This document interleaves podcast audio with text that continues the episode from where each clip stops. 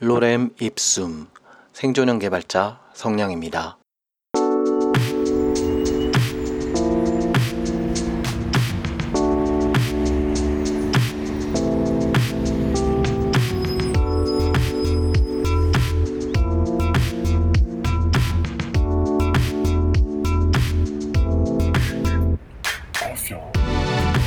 반갑습니다. 성량의 불친절한 코딩 이야기 5회 방송입니다. 4회 방송 시점부터요. 저희 방송이 애플 팟캐스트 그리고 구글 팟캐스트에서 모두 들으실 수 있게 되었습니다. 검색해보면 나오실 거예요. 기존 플랫폼이건 새로 채널을 개설한 곳이건 편한 곳에서 이용해 주시면 될 것 같습니다. 유튜브도 일단 개설은 해뒀는데요. 방송이 유튜브에서 일반적으로 볼 수 있는 여러 영상들에 비해 다소 긴 편이고요. 컨텐츠나 제목에서도 어필할 부분이 좀 적지 않나 싶어요. 어, 제가 개인적으로 자극적인 제목이나 영상을 그렇게 좋아하는 편이 아니라서 그럴 재주도 없고요. 유튜브 쪽은 사실상 접근성을 높이기 위한 하나의 채널 용도로만 일단 봐주시면 될 것 같습니다. 다른 별도의 앱을 설치해서 들어야 하는 게 불편하다고 하는 분들이 계신 것 같아서요. 정지 영상으로 소리만 나오는 식이니까 기존 팟캐스트, 인터넷 라디오 플랫폼과 별반 다르지 않으실 겁니다. 들으실 내용이 있으시면 틀어놓고 그냥 할 일 하시면 될 것 같아요. 아, 공부는 안 됩니다. 공부할 때는 이거 듣지 마세요. 집중 방해됩니다. 제가 3회차 때 말씀드렸죠. 영상 인코딩 쪽은요, 아무래도 영상 파일로 encoding을 거치면서 소리 파일도 통합 encoding이 한 번 더 되고요. 제가 검색해서 본 바로는 유튜브 자체에서도 다소 소리에 대한 normalizing이라던가 어떤 내부의 사운드적인 가공을 거치고 송출되는 걸로 알고 있어서 들리는 음질 자체로는 아직까지는 유튜브보다 기존 팟캐스트 플랫폼이 더 좋을 것 같긴 합니다. 뭐 제 방송 규모가 작아서 그럴 수도 있겠네요. 참고해 주시고요. 청취하시는 연령층이 좀 다양해지신 것 같아요. 나이가 있으신 분들도 꽤 있으시고요. 최근에 30대 분들도 많아지시는 것 같고 10대 분들이 의외로 들어주시는 분들이 좀 계신 것 같네요. 일단 10대 분들 같은 경우는 그 이 방송을 들으시고 나중에 혹시라도 프로그래머로 직업을 고르시고 실제로 취업 전선에 뛰어드실 때까지 어느 정도 시간이 걸리실 거잖아요. 그러니까 성인이 되신 시점이겠죠. 그 즈음에 또 많은 것이 바뀌어 있을 겁니다. 지금 방송의 내용이 그 시점에 업계 분위기를 반영한 최신 내용이진 않을 거라는 거죠. 이쪽이 워낙 다른 산업에 비해서 빨리 바뀌니까요. 그러니까 너무 진지하게 혹은 심각하게 들으시진 않아도 될 것 같아요. 아, 이런 건가 보다. 프로그래밍 코딩 하는 곳은 저런 일이 일어나는구나 정도로 가볍게 들어보시는 게 어떨까 합니다. 관심 가져주셔서 감사하고요. 플랫폼이 여러 개지만 각 플랫폼별로 댓글 달아주시는 거 잘 보고 있습니다. 감사합니다. 이번 시간에는 4회에 이어서 web publisher가 프로그래머로 진입하기 위해 생각해 볼 것들에 대해 이어서 더 이야기해 보겠습니다. 생존형 개발자 성량의 불친절한 코딩 이야기는 애플 팟캐스트, 구글 팟캐스트, 오디오 클립, 팟빵, 팟티, 그리고 유튜브에서 제공되고 있습니다.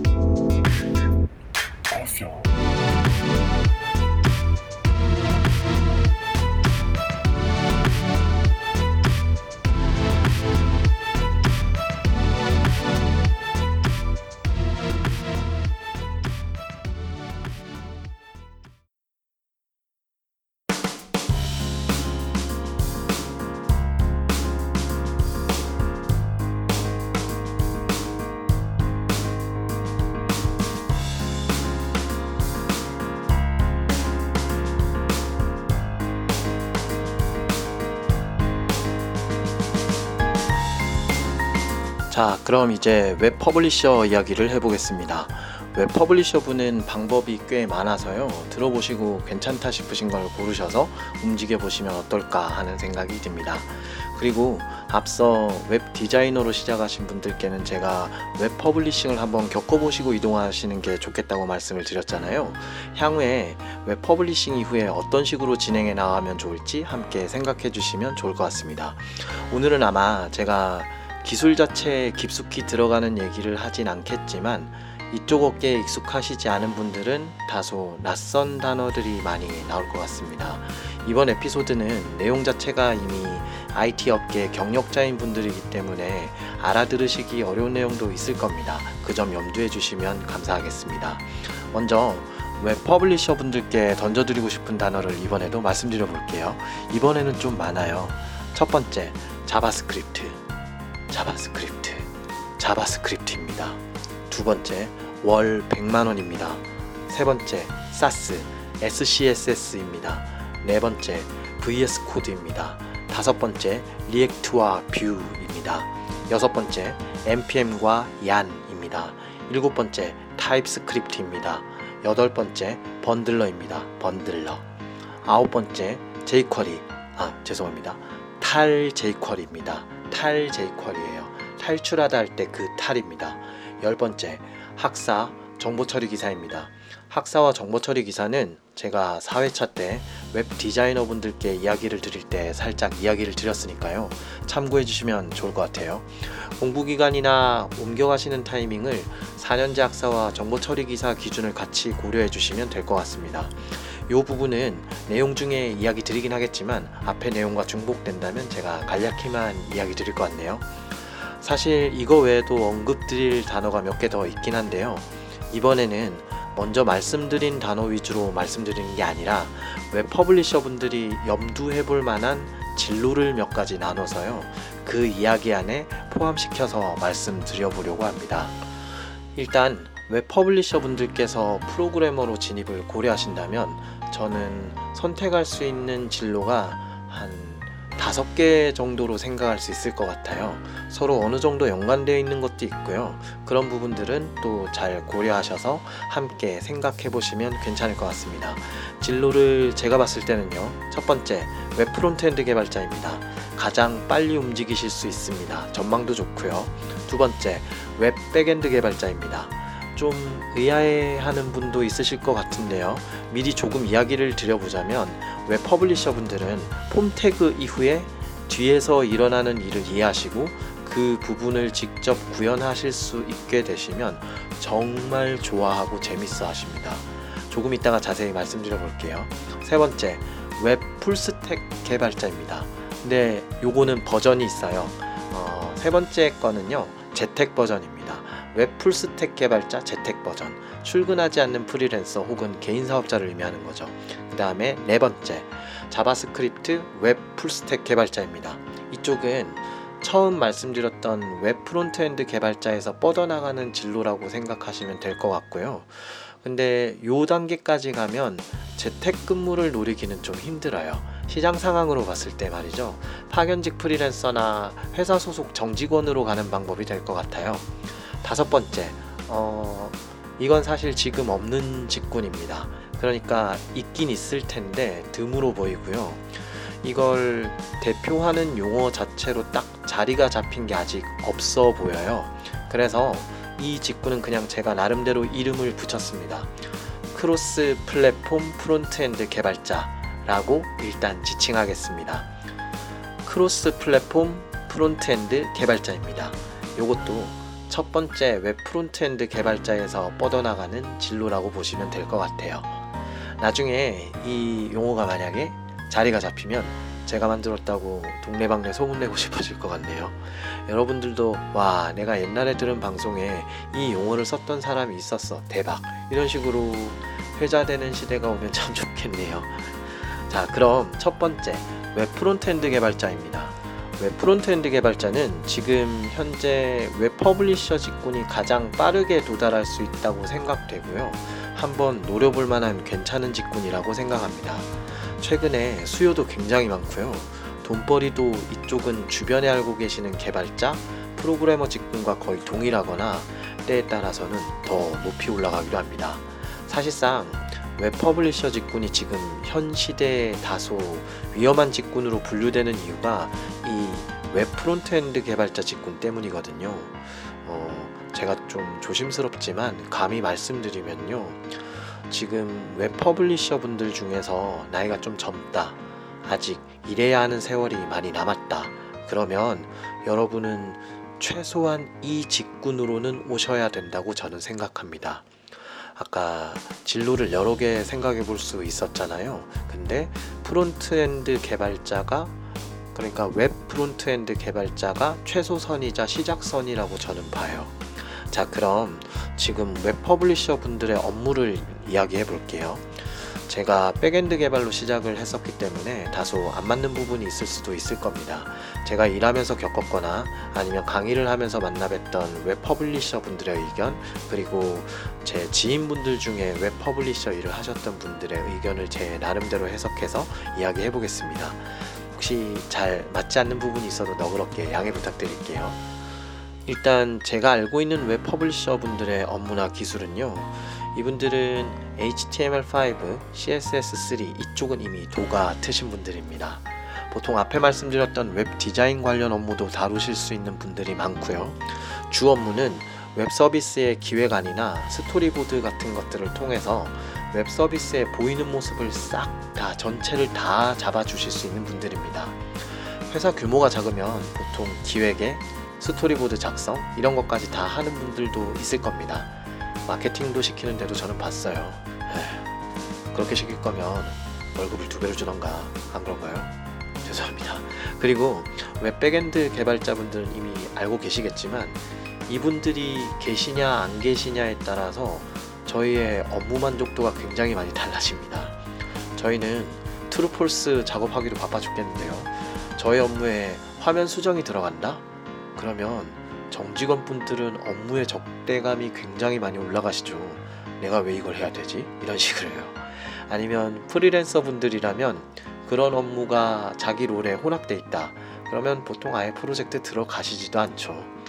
같이 개발하는 곳에 웹 publisher가 계시잖아요. 잘해주세요. 저에게 정말 고마운 분들입니다. 입에 발린 말이 아니라요. 정말 늘 감사하고 있어요. 같이 계셔 주셔서 너무 도움 많이 되고 정말 좋습니다. 감사합니다. 그리고 publishing 업무에서는 몇 가지 용어들이 또 나옵니다. 웹 표준, 웹 접근성, cross browsing, 반응형 웹 이런 것들이 가능하신 분들이죠. 그리고 약간의 JavaScript를 함께 활용하십니다. 보통 JavaScript라고 표현하지만 실제로는 jQuery 활용도가 좀 더 높으시죠. 그런데 jQuery를 쓰신다고 해도 데이터 binding이나 AJAX 통신 같은 데이터나 통신과 관련된 영역은 담당 업무 범위 없으시고요. 보통 간단한 이벤트 처리나 아니면 화면에 보여지는 영역에 필요한 일부 컨트롤에 활용하시는 걸로 저는 알고 있습니다. 그리고 경우에 따라 좀 다르지만 그 메타 태그라고 불리는 거 있잖아요. 거기에서 검색 엔진의 최적화, 영어로는 search engine optimization SEO라고 하는 것 같아요. 이쪽도 알고 사용하시는 분들이 있다고 알고 있습니다. 그리고 웹 publisher 분들은 HTML5 그러니까 여러 가지 태그들, 뭐 semantic 태그라던가 그런 태그들이 무엇을 의미하는 건지 어떤 용도로 사용해야 하는지 거의 다 꿰고 계시고요. 활용도 바로바로 되시죠. 그리고 CSS로 스타일도 다 잡아주실 수 있는 분들입니다. 제가 4회차 방송 끝 마무리 인사를 리셋.css로 드렸죠.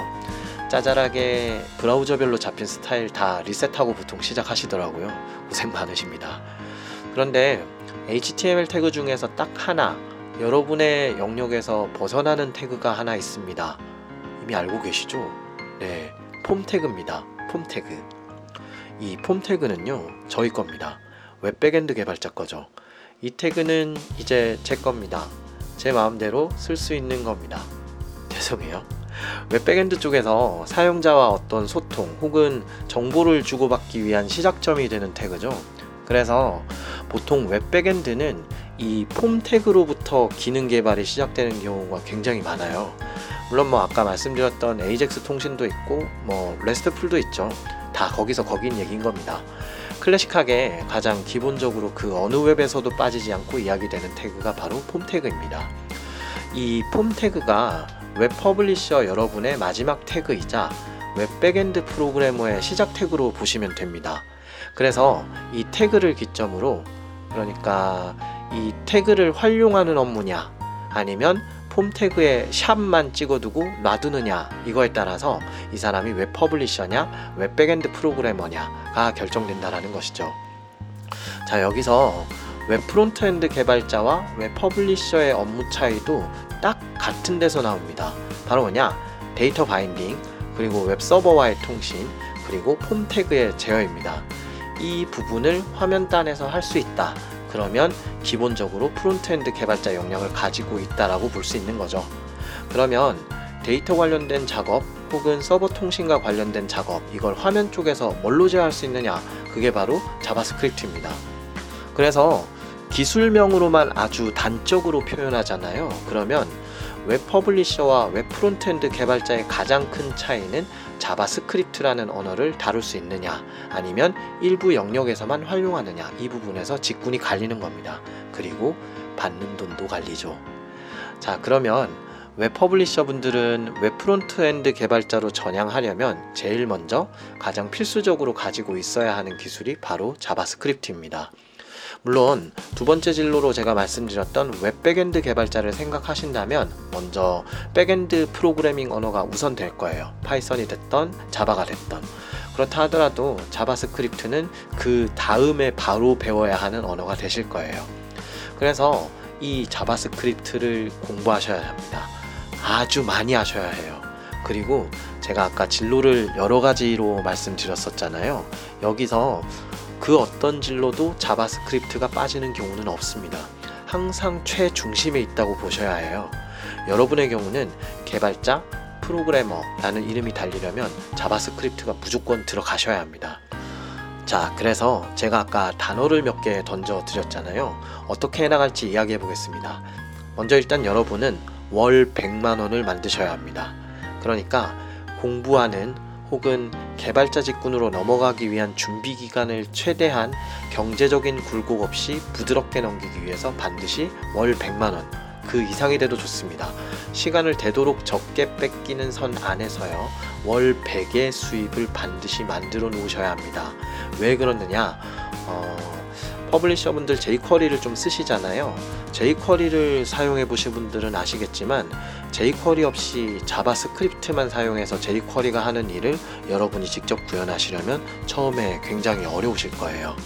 이건 나중에 기회가 되면 제가 JavaScript 관련해서도 이야기를 좀 더 깊이 있게 한번 해보겠지만 일단 대부분의 인터넷 매체나 강의에서 JavaScript라는 언어를 뭐라고 표현하냐면요. 쉽고 금방 배워서 써먹을 수 있다 라고 합니다. 그리고 저는 이 의견을 전면으로 반박하는 의견을 가지고 있는 편이에요. 어, 쉽게 쓰는 거 가능은 한데요. JavaScript 자체만 놓고 보면 절대 쉽게 금방 배워서 써먹을 수 있는 언어는 현 시대에서는 아니라고 저는 생각합니다. 여러분 실제로 어, 주변에 프로그래밍 하는 개발자 프로그래머한테 한번 물어보세요. JavaScript가 배우기 쉬운 언어냐? 이걸 만약에 아 그거 별거 아니지 되게 쉬워 이런 식으로 쉽다고 얘기하는 사람이 있잖아요. 그럼 제가 보기에 그 사람은 jQuery 말고는 JavaScript를 쓸 줄 모르는 사람이라고 봐요. 아니면 정말 엄청난 full stack이실 겁니다. 음, 부럽네요. JavaScript는요, 프로그래밍 언어 초보자가 제대로 사용하기에는 굉장히 굉장히 배우기 어려운 언어입니다. 왜냐하면 어, 저는 프로그래밍 언어에 대한 특성을 강의에서 설명할 때 보통 사람에 비유해서 이야기하거든요. 어, 제가 느끼는 JavaScript는 어떤 느낌이냐면 천재기 있는 천재성을 좀 가지고 있는 장난꾸러기 말괄량이 소녀라고 저는 표현을 합니다. 재능은 엄청난데 어디로 튈지 알 수가 없는 느낌이에요. 유행이나 트렌드에도 굉장히 예민하고요. 괜찮다 싶은 건 전부 다 흡수합니다. 아, 제가 뭐 특별히 무슨 성별의 의미를 둔 건 아니고요. 혹시 거슬리셨다면 제가 사과드리겠습니다. 천재기가 있어서 뭐든 할 수 있는 재능을 가지고 있고 엄청나게 트렌드를 주도할 수 있는 힘을 가지고 있지만 주의가 매우 산만하고요. 종잡을 수 없는 어린아이다. 그리고 이제 겨우 좀 안정되어 가는 듯 하다가 사춘기를 겪고 있는 격동의 세월을 보내고 있다. 저는 이런 이미지로 보고 있습니다. 왜 그러냐? JavaScript는요, 어, 언어적으로 봤을 때 못하는 게 없어요, 얘는. 예전에 절차 지향, 그리고 객체 지향도 다 되고요. 함수형 프로그래밍도 되고요. prototype의 클래스의 객체 상속, 함수, method, 상수, 변수, scope 처리에 주의해야 되는 부분도 많고요. 데이터 타입의 자유도도 무척 높습니다.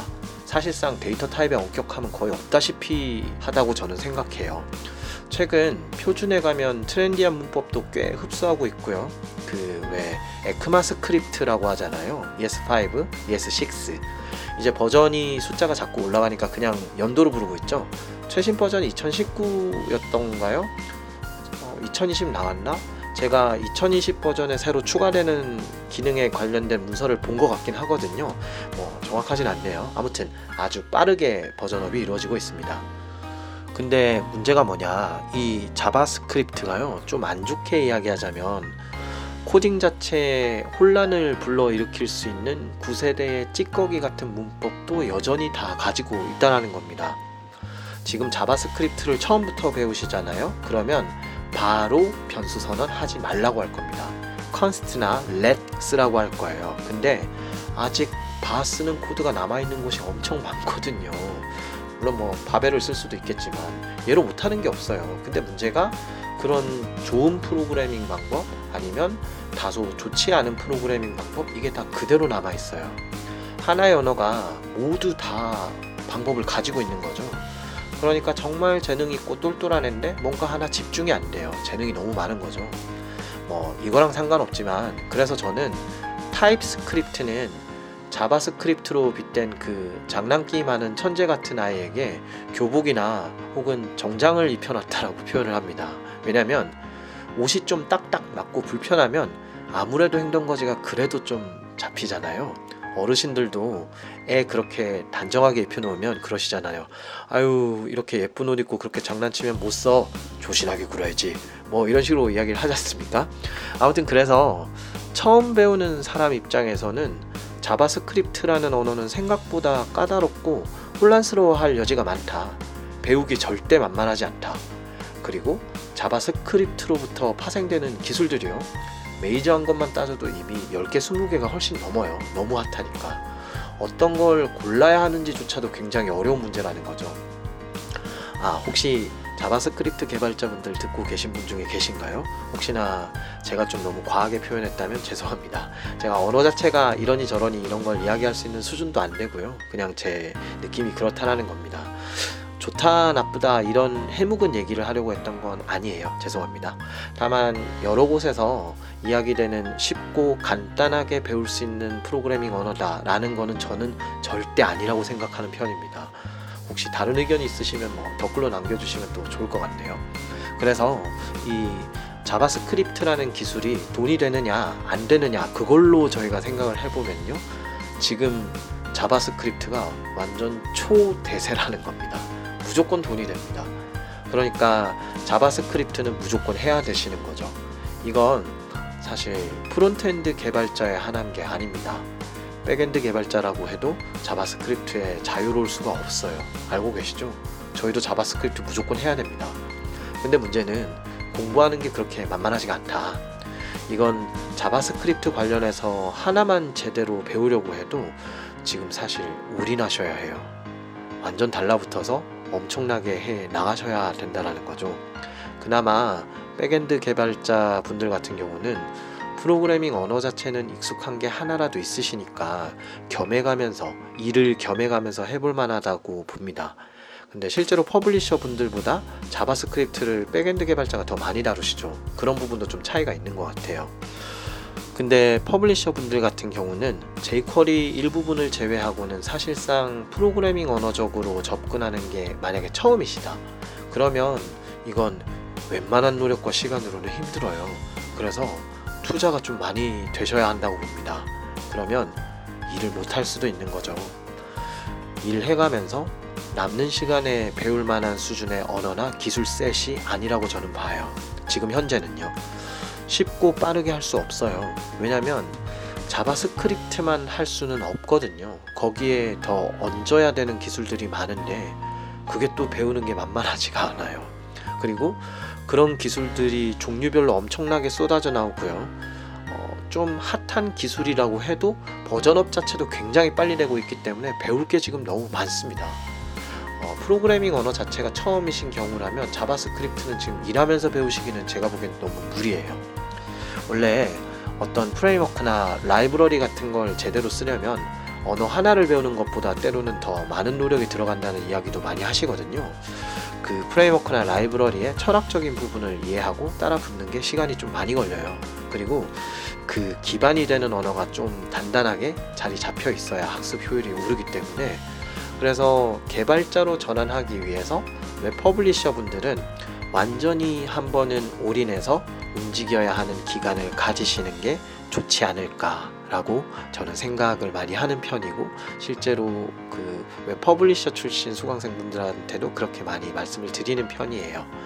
근데 이미 돈을 버시는 입장에서는 이렇게 공백기를 가지면서 완전히 올인하시는 게 좀 어려우세요. 만만치 않죠. 그러니까 공부하는 시기 동안 최소한의 수입을 만들어 놓고 가는 것이 좋을 것이다. 그리고 그 돈의 최소선이 제가 봤을 땐 월 100만 원인 겁니다. 만약에 일을 유지하시면서 준비하시겠다. 그것도 나쁘진 않아요. 사실 제일 좋은 방법이죠. 대신 모든 유희와 모든 필요 없는 휴식이나 여가를 다 빼셔야 됩니다. 3회차에 말씀드렸던 것처럼 굉장히 생활이 타이트하게 잡혀야 된다라는 거죠. 그래서 저는 월 100만 원의 수입원을 마련해 두고 잠깐 재기의 시간을 가지시는 게 좋지 않을까라고 생각합니다. 월 100만 원이 되게 작은 것 같지만 물론 생활하시는 환경에 따라 마이너스가 나시기도 하겠죠. 그런데 겪어보신 분들은 아시겠지만 이 월 100은 엄청난 금액이라서요. 웬만한 기본 생활은 다 되고요. 뭐 조금 아껴서 살아야 하는 건 있겠지만 어느 정도까지 생활이 다 됩니다. 그리고 마이너스가 난다고 하더라도요. 어, 아주 큰 마이너스가 나지 않게 굉장히 스무스하게 버틸 수 있게 도와줍니다. 엄청난 의미를 가지고 있는 거죠. 왜 publisher 분들은 사실 마음만 먹으시면 two job, sub job 하실 수 있잖아요. 외주로 publishing 디자인 다 가능하시잖아요. 이게 backend 개발자들은 사실 어, 자신이 가지고 있는 기술을 파트타임 아니면 two job으로 가지는 게 좀 어려워요. 잘 안 됩니다. 왜냐면 backend 쪽이 그게 full stack이 됐건 순수 backend가 됐건 어쨌든 데이터를 다루기 때문에 개인정보 문제도 있고요. 그런 면에서 보안 문제가 걸리기 때문에 보통 backend 쪽에서는 재택근무는 거의 안 됩니다. 코로나라서 요즘 다소 완화된 느낌이 있긴 하지만 기본적으로는 회사 사무실 아니면 프로젝트 수행 장소 쪽에 무조건 출근해야 하는 게 거의 대부분 기본이에요.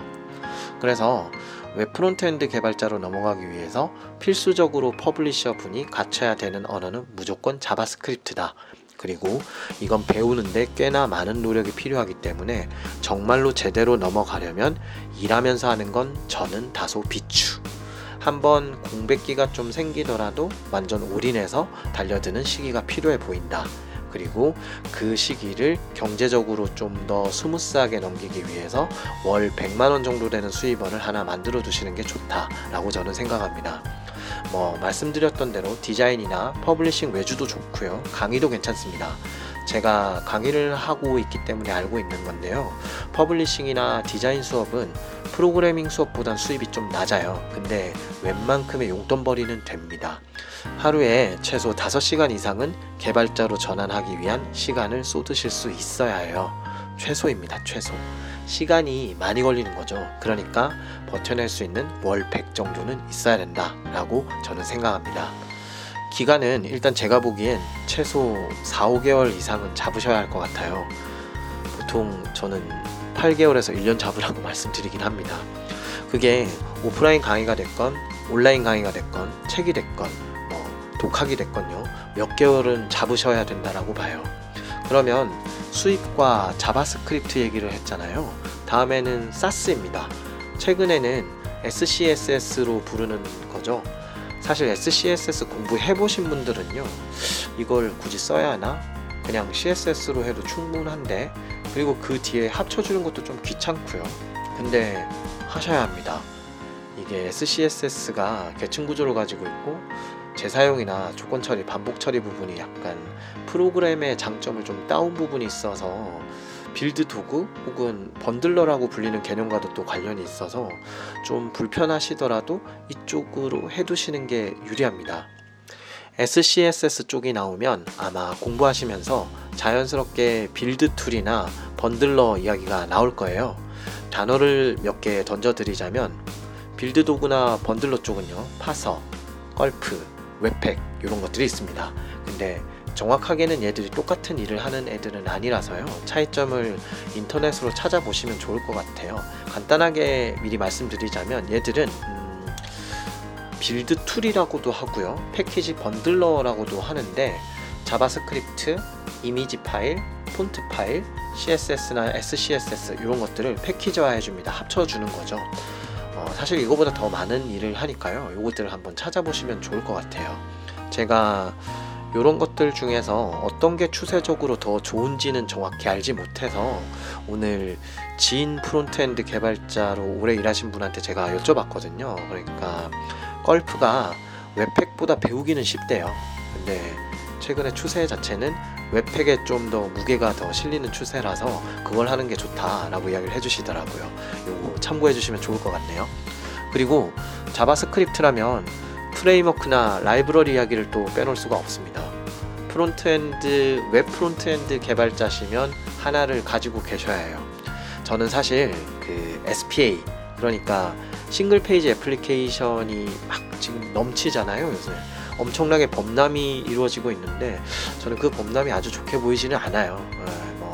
나중에 한 번 더 다뤄보겠지만 SPA single page application 그 다음에 MSA microservice architecture죠. 이런 것들이 엄청나게 범람하고 있다는 것에 약간은 부정적입니다. 그건 나중에 제가 한 번 더 얘기를 드려볼게요. 어쨌든 그렇다 치더라도 SPA와 관련된 기술들은요 취업과 돈벌이로 본다면 그 기술 자체의 좋고 나쁜 점은 일단 뒤로 밀어두고요 해야 됩니다. 무조건 해야 됩니다. 최근 몇 년까지 Angular, React, Vue 요 세 개가 3대장이라고 했었는데요. 요즘 시장에서는 React와 Vue를 찾는 경우가 압도적으로 많습니다. Svelte도 좀 시끄럽긴 한데요. 제가 인터넷으로 보고 뭐 강의나 이런 것도 좀 보면 바로 써먹기엔 아직 좀 잡음이 많아서 Svelte는 아직 추천드리기는 좀 조심스러운 것 같아요. 추이를 좀 더 보시죠. JavaScript를 비롯한 front-end 기술은 너무 쏟아지는 게 많고 업데이트가 날이면 날마다 일어나고요. 새로운 개념이나 API들이 너무 많이 쏟아지기 때문에 약간 한 발 물러서서 시장에서 그나마 제일 잘 나가는 걸 고르는 게 유리하다고 봅니다. 저희가 학습하는 시간도 한계가 있으니까요. 다 배울 순 없어요. 최근엔 Angular도 좀 올라오고 있긴 한데 저는 지금은 React나 Vue를 추천해 드리고 싶습니다. 왜 그러냐면 어, 트렌드에 민감한 회사들이야 이런 걸 이미 다 쓰고 계세요. Angular도 해봤고 React도 해봤고 Vue도 해봤고 Svelte도 한번 볼까 이러고 계실 거예요. 근데 이걸 이제 해야겠구나라고 생각이 드는 이유는요. 프리랜서 시장에서 React Vue 개발자를 엄청 많이 찾고 있기 때문입니다. 어, 프리랜서 시장 쪽에서 일하시는 분들은 아실 텐데요. 이 프리랜서 시장 쪽에 있는 바닥은요.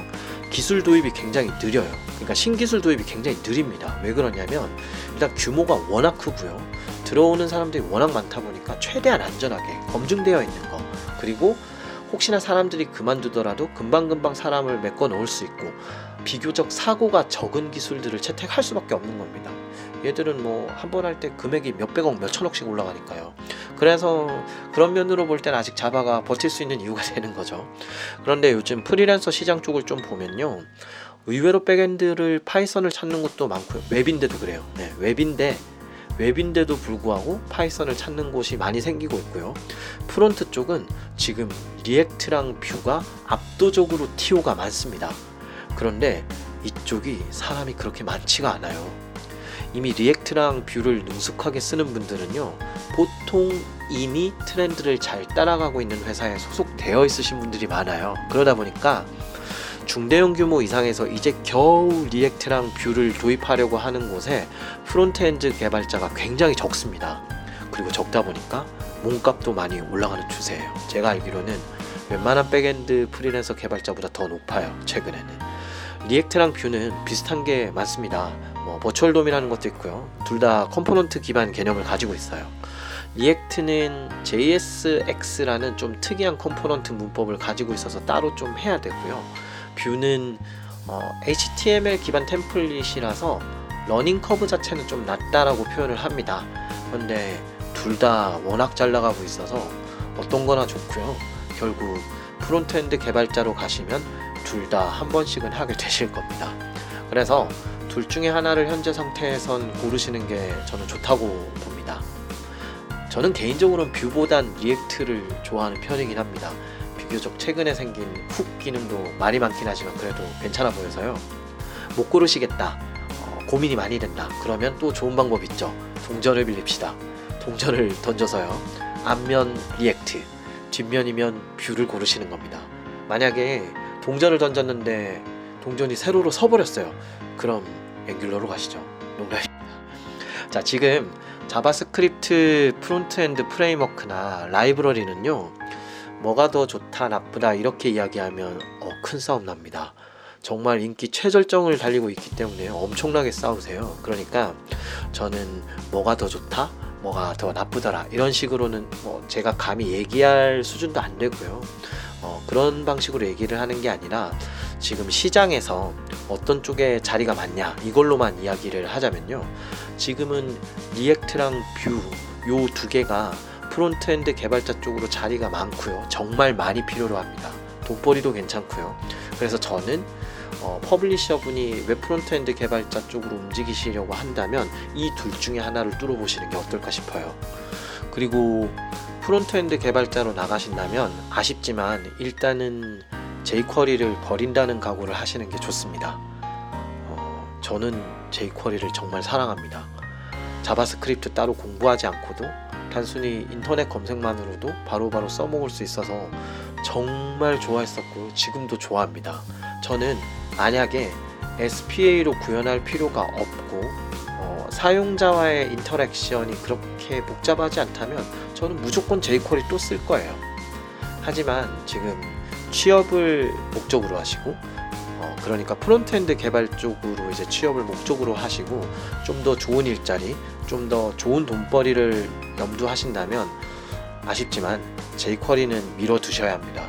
지금은 React나 Vue로 움직이시는 게 취업에 많이 유리해요. 한국은 특정 기술에 정을 붙이면 굉장히 오랫동안 신뢰하는 편이고요. 어, 2020년에 나온 전 세계적인 통계를 내보면요. jQuery가 사용된 서비스가 전체 웹 서비스에서 보통 최소 60%에서요. 최대 90% 이상대까지 올라갑니다. 진짜 장난 아니죠? 아직도 엄청나게 쓰고 있는 겁니다. 근데 문제가 새로 시작하는 프로젝트에서 jQuery는 대부분 고려 대상이 아니라는 겁니다. 아, 물론 jQuery가 고려 대상이 되는 분야가 있습니다. 그건 나중에 제가 말씀드릴게요. 어쨌든 그래서 어떤 기술이 얼마나 좋고 우리에게 얼마나 도움을 주고 쓸만하냐 이것은 사실 뒷전인 겁니다. 일단 저희가 돈을 벌어야 하기 때문에 취업에 유리한 기술들로 칸을 채우셔야 해요. 그러니까 웹 publisher 분들은 웹 frontend 개발자로 움직이시려면요. 월 수입 100만 원을 마련해 두시고요. JavaScript, SCSS, webpack, React나 Vue 아마 이쪽을 공부하시면 자연스럽게 VS Code, npm, yarn 그리고 TypeScript에 대해서도 알게 되실 겁니다. 제일 급한 건 역시 JavaScript입니다. 아주 깊게 하셔야 돼요. 제대로 하셔야 됩니다. JavaScript를 주력 언어로 무기를 갖추셔야 하고요. ES6 이후에 도입되고 있는 신규 문법들에도 주의를 기울이셔야 합니다. 그리고 React나 Vue 둘 중에 하나를 선택하시고요. SCSS, webpack 등으로 bundling까지 하시는 것을 목표로 달리시면 됩니다. JavaScript 진영은 달마다 너무 크게 변화되고 새로운 것이 쏟아지기 때문에 그 흐름을 우리가 완전히 따라잡는 건 아마 몇 년 동안 불가능할 겁니다. 계속 불가능할 수도 있어요. 이건 현업에 실제로 frontend 개발자로 일하시는 분들도 굉장히 힘들어 하세요. 어느 정도 기술적으로 좀 정리가 되고 대세인 기술이 두어 개만 살아남을 때까지는 일단 현재 시점에서 시장에서 제일 많이 요구되는 것을 천천히 따라가는 수밖에 없어 보여요. publisher 분들은 이미 HTML과 CSS에 익숙하시기 때문에 그런 부분은 굉장히 유리합니다. 바로 웹 frontend로 시작하시는 분들이 CSS 쪽 경험이 적은 분들이 의외로 많아서 애를 많이 먹으신다고 해요. 그런 부분의 틈을 잘 노리셔서 움직이시면 좋을 것 같습니다. 제가 또 다른 진로에 대해서도 말씀드릴 때에도 지금 frontend 개발자로 움직일 때 필요한 내용들은 다 중복되니까요. 우선 이것들로부터 시작해 나가시면 될 것 같습니다. 저도 최근에 front 쪽 해야 할 일이 좀 생겨서 React랑 Vue를 보고 있는데요. 어, 경험이 전혀 없으신 backend 개발자분들을 위해 learning curve나 난이도에 대해서 이야기를 하자면요. 이건 저희가 완전 처음 Python이나 Java를 배운다라는 느낌에서 JavaScript를 시작하셔야 하고요. 그거 다음에 Django, Flask, 아니면 Spring, Spring Boot 이런 것들을 처음 배우는 느낌 정도에서 그걸 쓸 수 있을 정도의 노력이 필요하다고 보시면 될 것 같습니다. 그러니까 아주 아주 힘듭니다. 저도 완전 처음 배우는 느낌으로 시작했고요. 정말 힘들었습니다. 힘내시고요. 요 다음에 어, publisher 분이 웹 backend 개발자, 재택근무를 하는 full stack 개발자, 혹은 JavaScript full stack 개발자, cross platform frontend 개발자 이야기로 찾아뵙겠습니다.